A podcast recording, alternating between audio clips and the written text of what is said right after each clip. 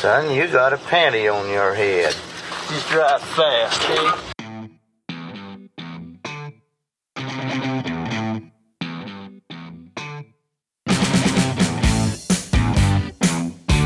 Welcome to the Hollywood in Toto podcast, the right take on entertainment. The hit cast offers a weekly look at Hollywood from a conservative point of view. Sick of media bias infecting Hollywood headlines? Tired of stars insulting your views? Hit has your back. Now, here's your host, Christian Toto. Welcome to episode 132 of the Hollywood and Toto podcast, The Right Take on Entertainment. This week we're talking with Brian Haner, a guitarist turned stand up and part of the Eagles of Liberty comedy tour. He's got a great story to tell about his career evolution, plus a warning for those who think right leaning views won't impact their next gig. You're probably wrong.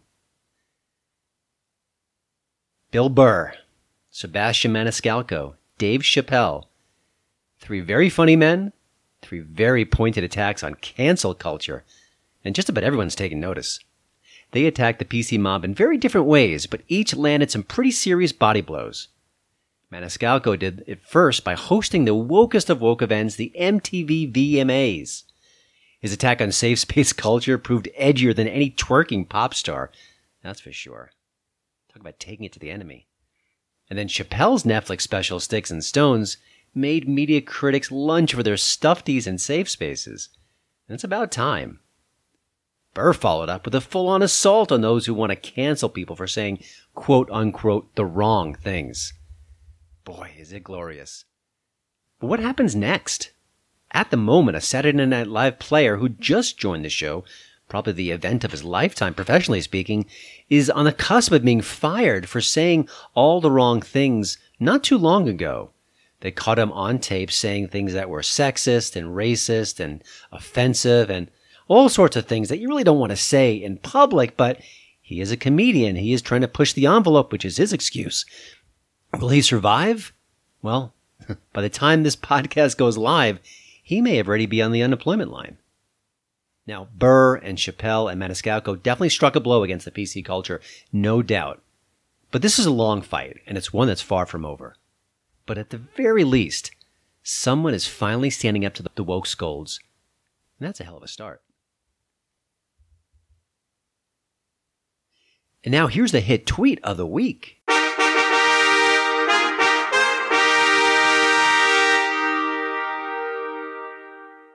This week's winner is Mark Ruffalo. This guy's green on and off screen. We know him as the Hulk in the Avengers movies, but he is extremely environmentally conscious, or at least he pretends to be. Who knows what he's like when you check out his electric bill, but that's a story for another day. But for now, he's a huge fan of that Green New Deal, the AOC catastrophe. Yes, he's bought into the silliest thing I've ever read on the political landscape, but hey, it's one that even his fellow leftists are a little bit leery of supporting, officially speaking. Here's his tweet plea on the deal's behalf. The Green New Deal will get us to a green and just climate future, but it's important that we ask our members of Congress to support it. Join me in sending a message to Congress right now. Well, sorry, Mark. They already had a chance to support it in Congress and it went down in flames. Your fellow Democrats said, well, nah, we're good. Might want to look into that. Don't touch that dial. You're listening to my daddy's podcast. I recently received a few emails from a fan of the podcast. She said some nice things about the show, which is obviously more than welcome. But she also weighed in on some pop culture issues, and I thought, ah, that's interesting.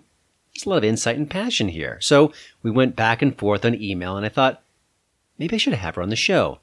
Now, it turns out that Jane Doe, not her real name, is a pretty smart pop culture consumer. And I think that kind of voice is often miss- missing in our society. You know, yes, people can kind of weigh in on the comment sections of a web page and things, but as far as the mainstream media goes, I don't think voices like Jane get a lot of attention. But I thought we can at least partially fix that by having her on the Hitcast. I hope you enjoy our spirited back and forth. Well, Jane Jane Doe is not your real name. I know that's a shock, but uh, before we begin, I just wanted maybe you can share a little bit why you wanted to use a fake name because you know people have different reasons for doing it, and we're living in complicated times. Just just for listeners, why did you decide to kind of go that route, and we'll kind of get into the heart of the conversation. Well, there are two reasons why I do prefer to use a pseudonym. One of them is um, I am a bit shy because we live in a world where if you put your name online, suddenly everyone around the globe knows who you are. So I do prefer a bit of privacy. Um, and because I consider myself a fan of science fiction and fantasy, I, I do use a pseudonym when I'm writing into a fan related podcast, when I'm writing fan fiction or on my blog. So just for a little bit of privacy's sake mm-hmm. and a bit shy. And the other reason is because um, my career does not have anything to do with it. I don't. I'm not a professional journalist or a public speaker. Not like Ben Shapiro or Dennis Prager who want to get their name out. I'm just trying to offer my perspective as a consumer of media. Excellent, and that's perfect. And I really want that perspective. So, uh, and by the way, none of us can compare to Ben Shapiro, who spits out words like like nobody's business. So I, I will never put myself in that category. Thank goodness. But uh, well, you know.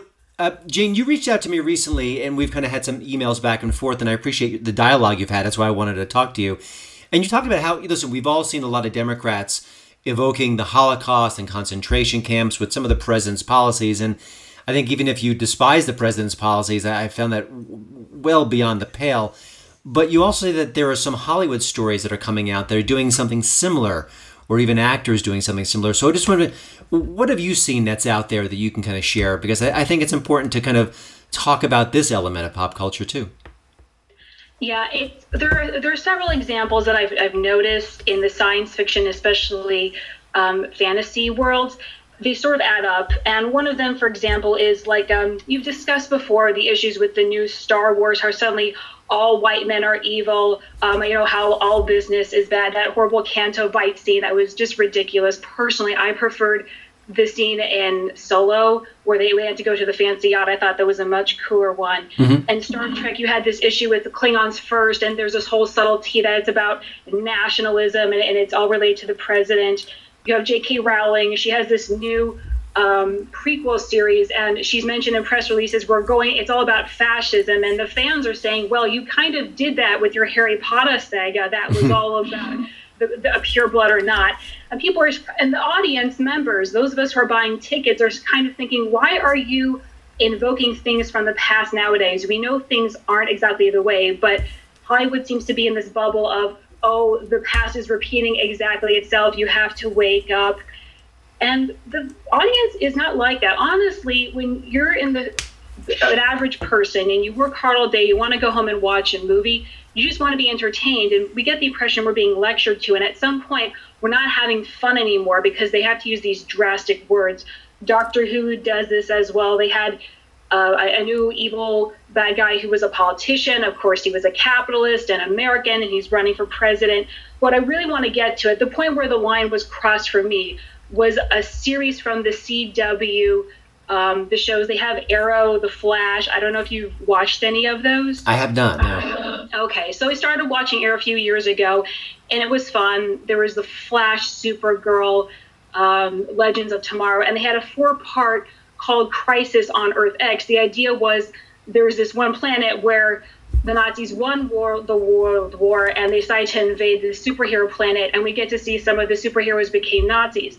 But what got to me was the imagery. At one point, they are transported to an authentic concentration camp, and there's barbed wire, and they're wearing striped pajamas. And one heroine mentions that she's gay, and she gets slapped, and another mentions she gets Jewish, and she's put in front of the a firing squad and it just took me so far out of the story. I'm thinking, you have time travel. You have people who can run faster than the speed of light. Why are you doing this? And it was jarring. And I was appalled and sick. And I thought, how dare you cheapen history, the people who endured that, the people who did not survive, by you know trying to educate people through a sci-fi show. And at one point, somebody made the comment, "Make America Aryan again." I thought, okay, that's it. I'm done. At that point, you've crossed the line, Hollywood. Yeah, you know, it's a good point, and I think there's a, you know, science fiction has often been used to talk about serious issues, and I think that's we- welcome and wonderful. But I think what you're seeing now is that the storytellers can help themselves, and when they use a line like that, it's such a tell, but also it just takes you dramatically out of the story. It, it's it's so obvious, it's so overt, and hey, if you want to send a message, then do it in a way that if you don't even notice it, or maybe you reflect on it maybe minutes later, it, if it becomes so clunky, I think it really defeats the purpose on multiple levels. But you know, you're a person, you're a Jewish person, and I think that perspective is often missing in our culture because you're trivializing the Holocaust, whether it's a Democrat saying it or a, a clunky TV show saying it. Is there outrage within the Jewish community, but it's not being heard? Any any sort of sense in that regard? Hmm, this one is a little harder to pinpoint. I would have to say that the truth is, I think most people who work in, in Hollywood, Jewish people who work in Hollywood, are liberals, so they may not mind this this sort of thing, or that's just the way they see it. Uh, you know, I'm more conservative. I identify as Orthodox, and believe me, some Orthodox people don't don't like the president. Maybe there's just not much of an outcry because you mentioned on your podcast that there there are probably less people who are open about being conservative in mm-hmm. Hollywood. So maybe some Jewish people are afraid if we open our mouths and say this, um, we're afraid of rocking the boat. There, there's always that underlying fear that if we open our mouths, someone's going to say something once on YouTube, though, I did call out about the crisis on Earth X, and sure enough, somebody there's always somebody who's nasty online. Somebody said, "You're just bringing it up because you want your pound of flesh. How dare you use it? Oh, boo hoo hoo! You're just trying to monopolize on the suffering of your ancestors." But at the same time, there were two very nice comments. People said things like, "You articulated very well what you said, and I agree with you." And what you said proves our Jews are very smart. Mm-hmm. I, I think because we're afraid of our words getting distorted or intentions, people say then what are we supposed to do? How do we use the Holocaust to educate people? And I would say use it to educate people, not for entertainment, or in the case of AOC, don't use it to woo people to your political side. We may see this more on the left. I would say people on the right, please be careful not to do the same thing. Yeah, no, I agree. And I, I there's always going to be sort of uh, ill-tempered thoughts on social media, but uh, it is important to have that dialogue. Um, you know, given the fact that I think Hollywood is going to the extreme, part of it is I think you hit on a good point. If you're a Jewish celebrity and you say, you know what, I don't agree with the comparisons to the Holocaust, then that in a weird way is like defending the president and that is completely unacceptable in that community so that that that may sort of make them want to stay quiet um, one other thought, you know, I, I like to kind of add positives and not just kind of dwell on the negatives. But you said you had, you kind of had revisited a movie from a few years ago, not too long ago, called Freedom Writers, and it starred Hilary Swank. And you know, it came out. I don't think it got a lot of buzz, not a lot of box office. But you said that that was a sort of a a, a more fair, a more thoughtful way to incorporate some of the Holocaust themes into a story. Uh, maybe just share a little bit about that movie because I, you know, I never caught up with it, and uh, I'm kind of regret that right now. Oh, it's it's definitely worth going back and rewatching. I remember seeing it on an airplane going to visit friends, and I got off the plane. I said, "Have you heard of this movie?" And all my Jewish friends said, "Oh yeah, we have. We loved it." And we're thinking, what is it that made this movie resonate with us? And I think the end is it's not a film strictly about the Holocaust. It was being used in a school effectively. You have Hilary Swank playing Erin Gruwell, who's dealing with these inner city kids, and society has given up on them. They're all in gangs. Uh, but I think the first of all, the material is treated with respect in the context of the story. There's a scene where they go to a Holocaust museum and she gestures for this boy to take off his baseball cap. He does not argue with her, he does not glare, he respectfully takes it off. And you see the kids are not laughing or joking. The message is sinking into them that it's not about them coming from different backgrounds or different races. It's it's not about well, we have nothing to live for, so we might as well shoot each other in a gang fight. It's not about changing society. It's about changing yourself and your mindset. And she tells this to them. You know, they say, well, we just can die and that's it. She says, you're going to be six feet under and that's it. Everyone's going to forget about you. So she does turn things around. She gets them new books that they're, they're proud of reading. She encourages them to, to write, to speak their minds. And to, to bring up another film, Life is Beautiful, she does make life beautiful for them and she makes them become proud of themselves. At the end of the film, the kids get to speak to Gies, her name is, the woman who hit Anne Frank. And a boy mm-hmm. gets up and says, You're my hero. And she just very calmly says, Oh, no, I'm not a hero. I just did what I had to do. And she says, You don't need to make big, drastic changes, be in a protest, run a rally. It's the small things in life, those little acts of kindness. Those are what matter the most. I think it just comes back to the human dignity. We may not be able to change everyone's minds, but I think if you have a more positive attitude in, in life and changing yourself, you're going to get much further in life and you're going to be better to everyone around you. Yeah, well, it's a beautiful message. And uh, again, I think it just points to the power of pop culture when done, when, in, when done with heart and integrity and obviously an artistic sensibility. It can really send a, a powerful message. And again, I never want to censor people. They can say what they want to say, but I think the the crudeness of the message and the uh, the, the lack of decorum sometimes is leaves them open for criticism. But uh, well, Jane, thank you so much. And, and again, Jane has been sort of emailing me back and forth behind the scenes, and that's why I wanted to have her on the show. We may have her back again when, when we have sort of another conversation we want to share with uh, all of you listeners. But Jane, thank you so much. Keep consuming pop culture. Keep being smart about it, and uh, keep speaking out in your own inimitable way. I really appreciate it. Oh, thank you very much. You're listening to the Hollywood in Toto podcast, the right take on entertainment. My hit tip of the week is Itsy Bitsy. Yeah, it's a horror movie about spiders, and you're going to have to look past the film's really silly, really retro poster. It's not terrible, it's actually kind of fun. It just has nothing to do with the film you're about to see. The story follows a single mom who has two kids, and she's moving her kids to a different part of the country, a quieter place, where she's going to work as a nurse for an ailing man who is having trouble um, getting around the home. But this man in particular likes rare artifacts, the kind that often come with curses attached to them. And I have to say, this movie starts badly. I wanted to turn it off, and I paid for it. I think you'll have the same impulse when you watch a few minutes of it, but wait don't do it. It gets better and better. And eventually it becomes a character study about this young mom who's really struggling, trying to make ends meet, trying to stay sane. And then a huge spider enters her house and tries to kill her family. Now, the film has really good performances, and what I liked about it the best, perhaps, is the practical effects on display to make this spider come to life.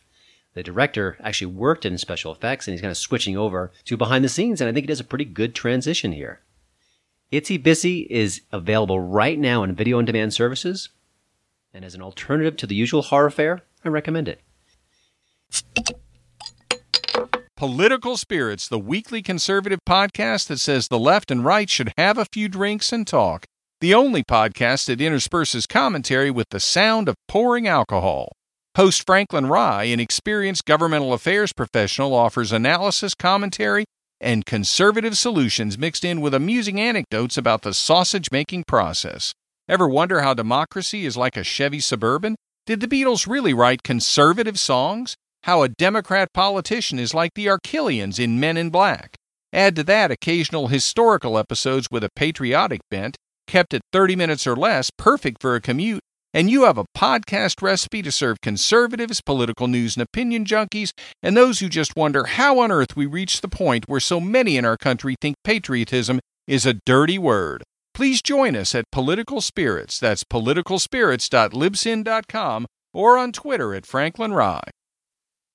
Brian Haner knew he'd be a guitar slinger from a very early age. Just one of those things where you just get a sense of where you're going to be in life. And he's lived up to that dream for decades, touring and performing session work like a true rock and roller. Then he decided to switch gears and embrace comedy in his act. He got the attention of a comedy superstar. You may know him, Jeff Dunham. Pretty big name. Toured the world with him, and all of a sudden, Brian Haner is not just a guitar slinger, he's a comedian too. Now he's an in demand comic who sings some very funny songs along the way, and he just so happens to be a conservative. And that's where the trouble and the opportunity starts. On the plus side, he's been part of the recent Deplorables comedy tour, and now he's about to launch the Eagles of Liberty tour alongside Chad Prather, Reno Collier, and Michael Loftus. And if those names sound familiar, well, they're funny guys, and they've all been previously on this podcast. So, still, that quartet is, some, is facing some pretty serious harassment for simply leaning right. They're not acting crazy. They're not saying things that are outrageous. They're just embracing Trump and embracing conservative views. And that's, as they say, problematic. Brian has some of the ugly details about what they've faced and what he's faced in particular coming up next. I hope you enjoy my conversation with a very funny guy, Brian Haner. Well, Brian, I heard you say something on stage, which I'm going to guess is true. You said that you heard a Beatles chord, a riff, and that was sort of the starting point for your love of music and obviously guitars in particular. Is that a true story? And maybe tell me a little bit about as a kid falling in love with the guitar because I sense I, I sense that's where it all began. Yeah, that's that's really it. I think for a lot of musicians my age, uh, I think that first Beatle when you saw the Beatles on the Ed Sullivan Show, and they uh, they went into you know hard days not hard days night. I think that was i want to hold your hand was that open kind of thing that they did and all the girls were screaming and i was maybe i think i was about six years old at the time but uh, i mean the music was amazing obviously but uh, but I also like the fact that all the chicks were screaming. I was like, I could, I could get into that. it's funny, but it's true. Even at six, it was like that. That wasn't lost on me. That it's like these guys are getting some some cool attention from from all the right people. Uh, it's funny. My son, I guess he saw the Austin Powers movie a year or two ago, and one of the things he took away from me is, "Dad, the girls are chasing him all over." So even as a young boy, that that has a certain appeal. So I totally get that. But uh, now, eh, did you start playing at a younger age, or how did the sort of the how did the talent side of things, which obviously is here, how did that kind of play out as as an early as a kid? Yeah, there was a lot of uh, a lot of music in my family. Um, some uncles. I had an uncle that played guitar in a in you know some of the big bands back in the '40s, and my mom was a musician, not uh, not a, a, professional musician, but she was uh, you know certainly she played piano and cello and she sang and uh, ever ever since she was a kid, and so we always had music in the house. Um, my dad played a little guitar, some harmonica, so we were always singing. They taught me how to sing harmony, and so yeah, I started at a really early age. I think I started picking up the guitar at five or 6 mm-hmm. and uh, and you know, like any anything else, I just fooled around with it for a few years, and then really got bit by the bug when I was maybe um, ten or eleven right in there. And then then it was then it just became part of me. Uh, yeah. from that point on i'd take the guitar to school. I'd play it at lunch. I'd play it on recess. It was like i was that guitar nerd. And fortunately at the time if it would have been any other instrument i probably would have got beat up.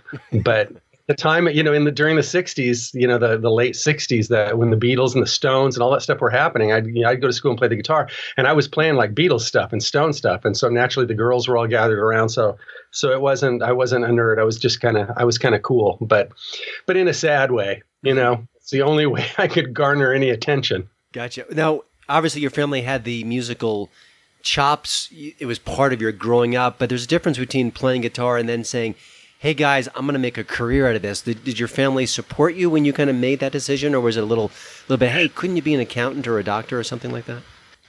Yeah, no, I my family couldn't have been better. Okay. You know, they bought my mom and dad bought me instruments. They encouraged me. My dad's whole thing was just uh, be good at something. Mm-hmm. Just you know, don't waste your time and be good at something. And whether that's you know whether you you sell um, storm doors in Iowa or you or you're a guitar player, whatever it is, just be good at it. Be the best that you possibly be at it. And if you do that, um, chances are you'll be able to you know make some sort of a living at it.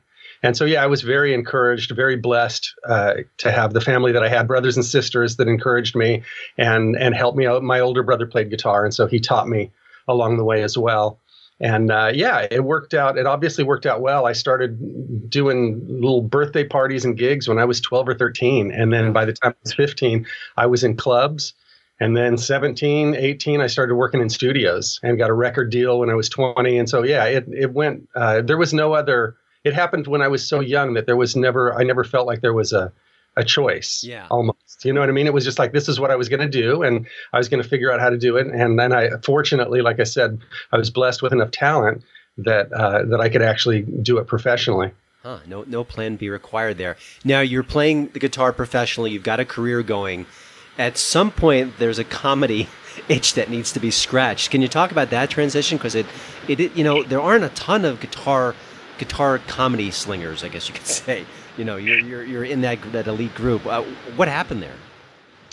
Um, yeah, it was it was fairly organic. It was I've always been uh, I've always bounced around a little bit. I've always been in music, but I played studio guitar. Then I had a uh, I had a record deal, and then I scored you know a couple of movies and wrote songs. I always kind of bounced around within the music business just to keep things interesting. It wasn't just you know, I guess the guitar is the constant, but but I would get bored if that was all I had. Yeah. And so I started writing songs. And I actually went to Nashville and uh, hooked up with a couple of good songwriters in Nashville. We started uh, writing songs and plugging songs, and I found that uh, when you're presenting a song or presenting a group of songs, if you open with something funny. Mm-hmm it gets their attention. They're like, "Oh, this guy's cool. He's he's got a sense of humor. I get it." And then they'll listen to your serious stuff. And so, um, unfortunately. they, they loved the comedy stuff. They I, that's I got known around Nashville as the as the guy that wrote the funny songs, and it uh, it sort of you know one thing led to another until I, I really got pretty good at at just writing you know funny original songs, and I was sitting in uh, with a band here in L.A. Sitting in with a band, some friends of mine, and they said, "Hey, you should do one of your songs." And I think I did Carney Man. I think I sang Carney Man, and this guy approached me after after the the set. He walked up and he goes, "Hey, have you ever thought of doing comedy?" And I'm like, "Now this is literally, I'm 40, I think I'm 45 years old at this time. Uh-huh. This is yeah. I'm I, and this guy comes, "Hey, we're gonna make you a star, kid." It's like, yeah, I've, I've been down that road a couple of times. So he said, "No, no, no. I'm serious. If you want to do comedy, just can you can you put together 10 minutes?" And so I said, well, "Yeah, I guess so." And then I thought, "Why not?" You know, it'll be if I if I bomb, it'll be a funny story, and uh, it's just a life experience. Well, you know what the heck? And I know I can be funny for ten minutes, and so I'll just do a couple of songs. And so he calls me literally the next day and says, "Okay, you're opening every night this week for Lisa Lampanelli at the Improv." And I was like, "Who is this guy?" and it turns out he was like the biggest comedy manager in in the world, Oh, and he, he's and, he and he's managing. He was managing Jeff Dunham at the time, which I didn't know. Mhm. So I went in, and the worst thing that possibly could have happened happened, and that is that I absolutely killed. I did ten minutes and just killed, and I thought this is easy. This is a piece of cake. I had no idea what was in store, and. Uh, so yeah, so then one thing led to another. I spent about a year doing that, just opening for different acts around LA. And then uh, and then I got the call from the manager that Jeff was uh, Dunham was looking for somebody to add some music to the show, and he wanted to do a Christmas album. Could I write some songs? Could I back him up on stage? And I thought, yeah, you know that I think that'll be fun. And it was for sure. And obviously a very fruitful collaboration. Real quickly, I understand when you first started doing sort of the transition, you did some naughtier songs and, you, and it seemed easy, but then you thought, I can't keep doing this because I may have to perform for maybe more G rated audiences. Talk about that switch. I thought that was fascinating. Just, just to kind of how you kind of change gears like that. Well, I think in the beginning, the thing that uh, you know with comedy, it's like you can say anything. That's that's what you think. Yeah. You know, that's what intrigued me. Is like I can say anything. It's like, well, no, you can't.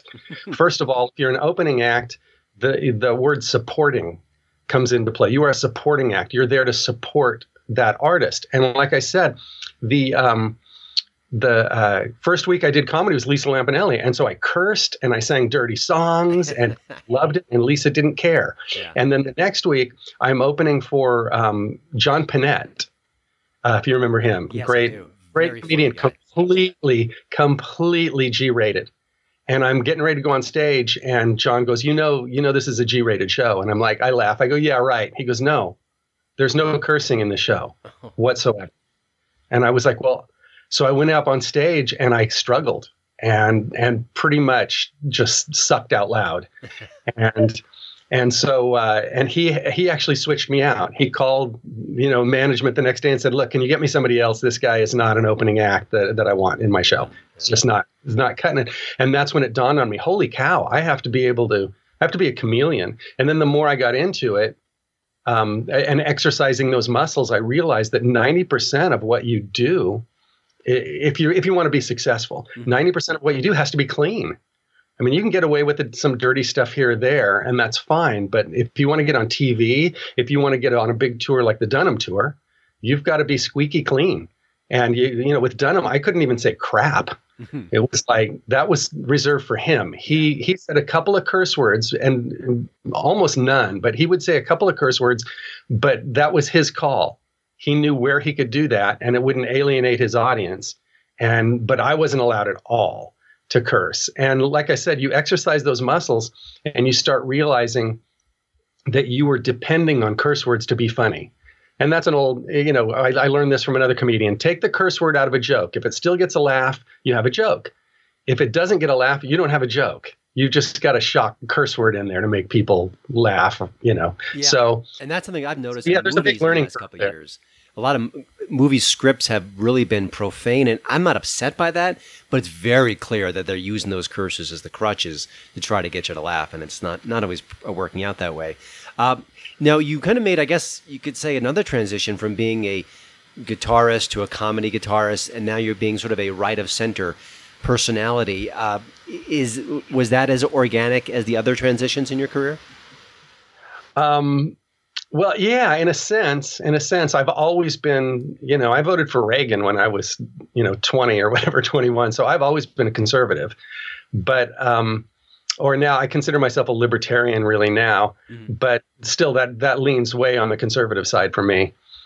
And, uh, so I was out of comedy, you know, comedy for me after I left Dunham, I went out and did, um, I think a year or two of, of I headlined comedy clubs. And it got to the point where I was getting so many complaints about stuff that wasn't even edgy that I felt like was pretty middle of the road and people were, you know like either complaining or walking out or whatever and it and I couldn't do colleges. And so it just wasn't fun. And so I quit, went back to just playing guitar uh-huh. and having a great life. And then uh, I, I, oddly enough, the same manager calls me last November and says, "Hey, I know you're conservative, and there's a show called uh, you know there's this uh, uh, deplorable show, and they want." They want somebody to come in, play some guitar. They got some girls singing. You, I, I offered you up, said you'd be perfect, and so I was like, well, that's kind of intriguing. I didn't realize how, um, I didn't realize what a bold move it was. It was just going to be fun you know?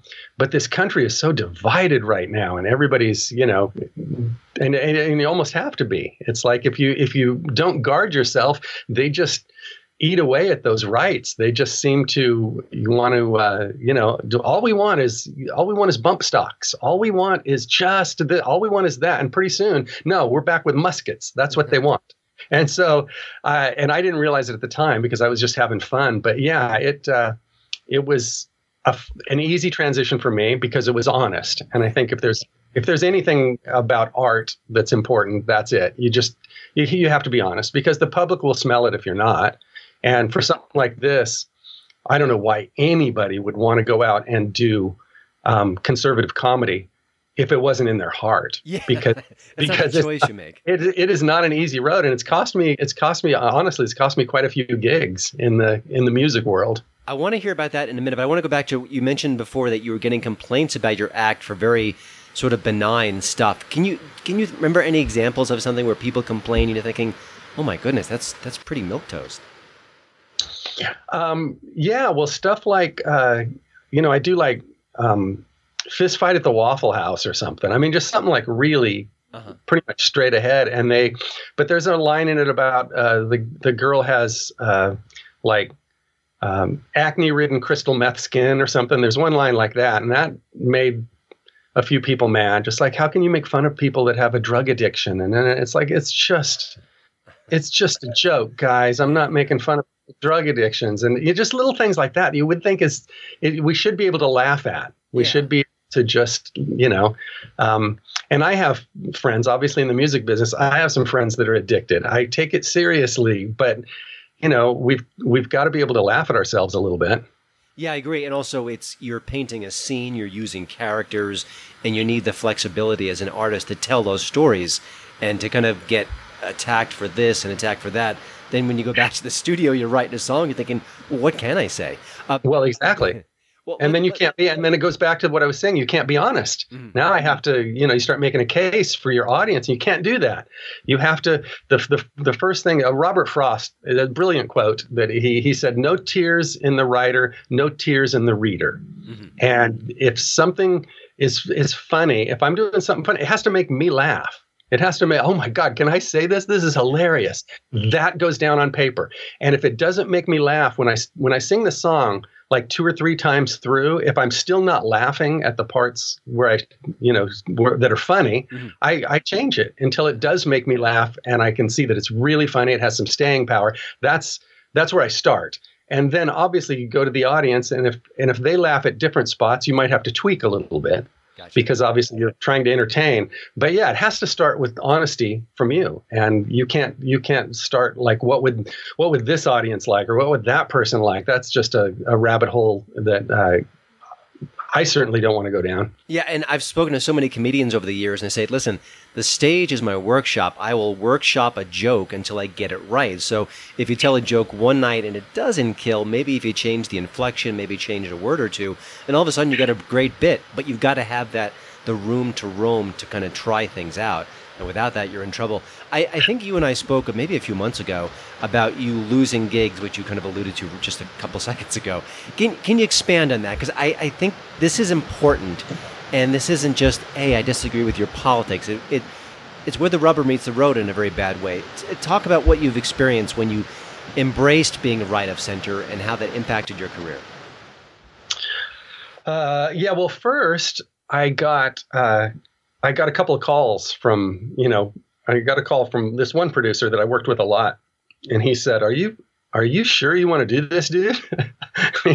You've got a, ra- a, great reputation in this business, and and uh, you know when it when this gets out, he says right now it's you know nobody knows you're doing this, but if you're like on Fox News and stuff, people see your face. It's like this is are you sure you want to do it? And I go, yeah, I want to do it. I don't, you know, I'm not going to live my life being afraid of what I believe in. Was he and friendly, like he was trying to help you, or was it being like a warning? You think?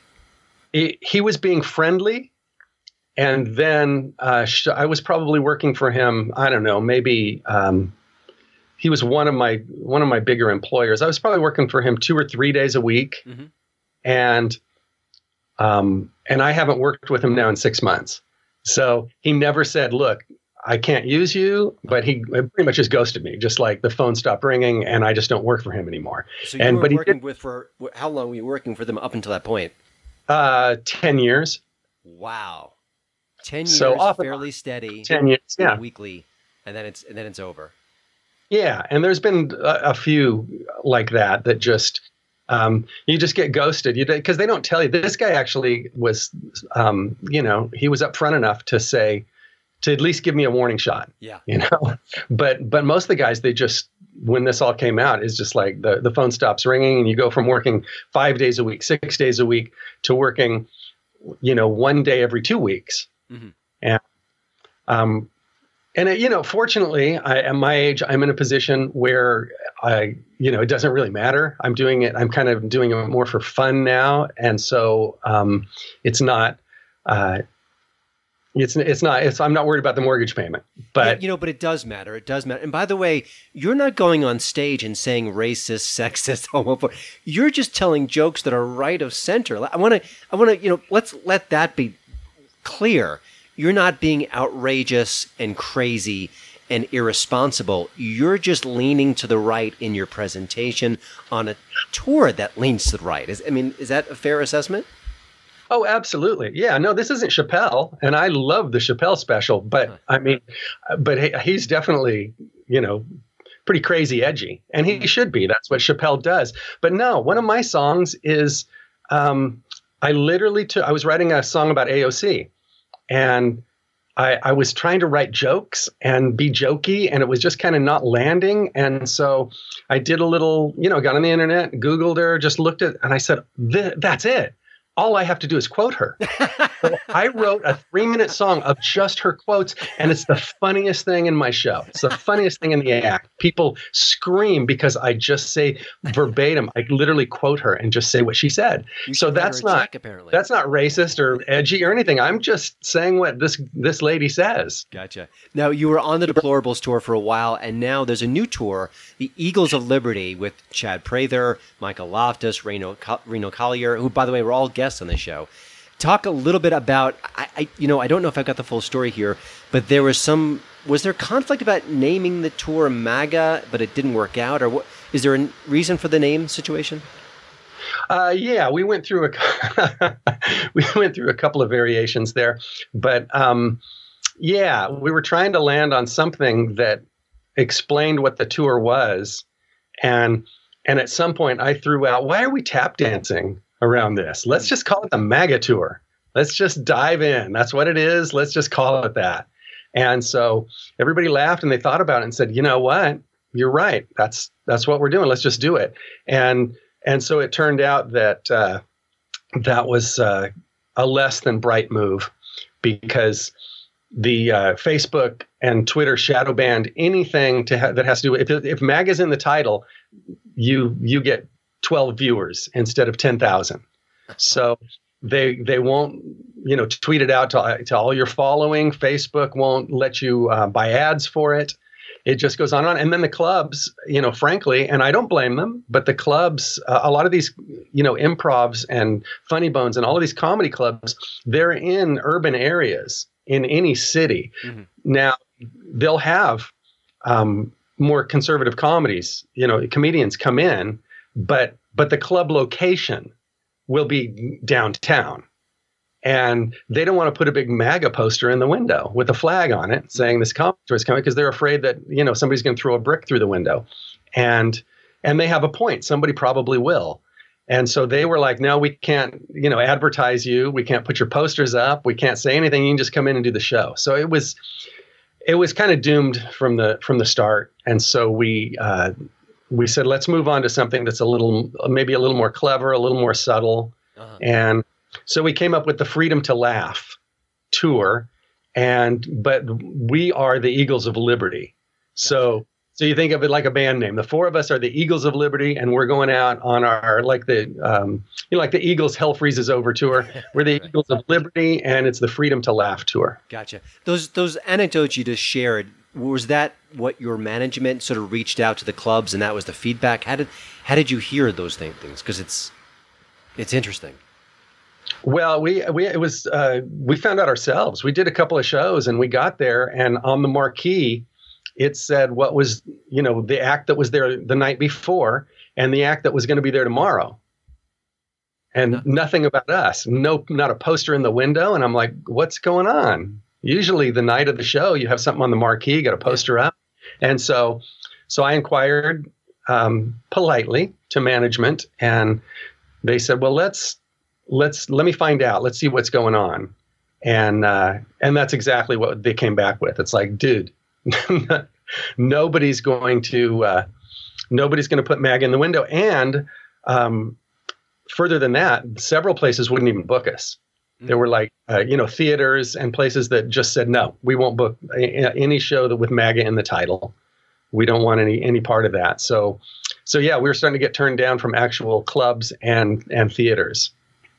I uh, I'm just amazed. I mean, I, I, I hear these stories, but it, it still amazes me. But uh, let's switch gears something more positive. The show itself, obviously, you know, four different comedians. I've seen Steve McGrew in the past. He's been in Deplorables, and I've seen Chad Prather, and their act isn't political at all. Now, they may have evolved their routine, but when you see the Eagles of Liberty, is it sort of a lot of political humor, a dash of it? How would you kind of describe the overall tone? And then we'll get to your specific act. Um, it's it's about maybe half and half. Uh-huh. I would probably now um, seventy five percent. Okay. You know that's that's kind of where we're going with it. Um, yeah, the you know Chad has become more political over the the past year or so. I think his act has become uh, much more political. Reno fills that slot where he just talks about he talks about middle America family values. Yeah. And it's he, his is very personal. His is very much about um, his life, his family.